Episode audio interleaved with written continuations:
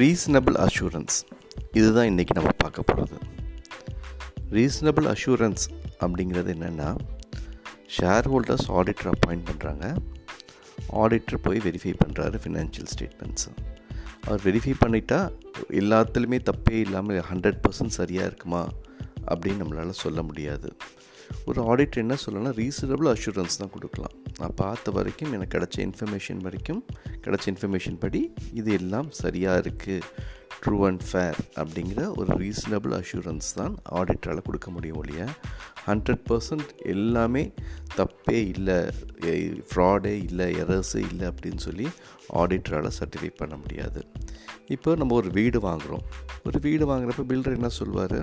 இந்த வீடு நல்லா தாங்க கட்டியிருக்கேன். நல்ல மெட்டீரியல்ஸ்லாம் யூஸ் பண்ணி தான் நான் கட்டியிருக்கேன் அப்படிம்பாரு. நாம் அவர்கிட்ட என்ன சொல்ல முடியும்? நீங்கள் இந்த ஹண்ட்ரட் பர்சன்ட்டு சரியாக இருக்குது அப்படின்னு சொல்ல முடியுமா?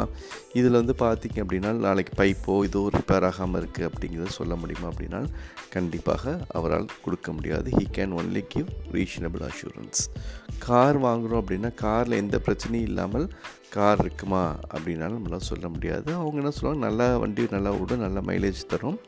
ஆனால் ஒரு லட்சம் கிலோமீட்டர் வரைக்கும் இதுமாரி தான் இருக்கும் நல்லாயிருக்கும் அதுக்கப்புறம் பார்த்தீங்கன்னா you have to change something அப்படின்னு சொல்லி they can only give a reasonable assurance இதே தான் ஆடிட்டிங்லேயும் அவங்க என்ன யூஸ் பண்ணுறாங்க ரீசனபிள் அஷூரன்ஸ் அப்படிங்கிறாங்க.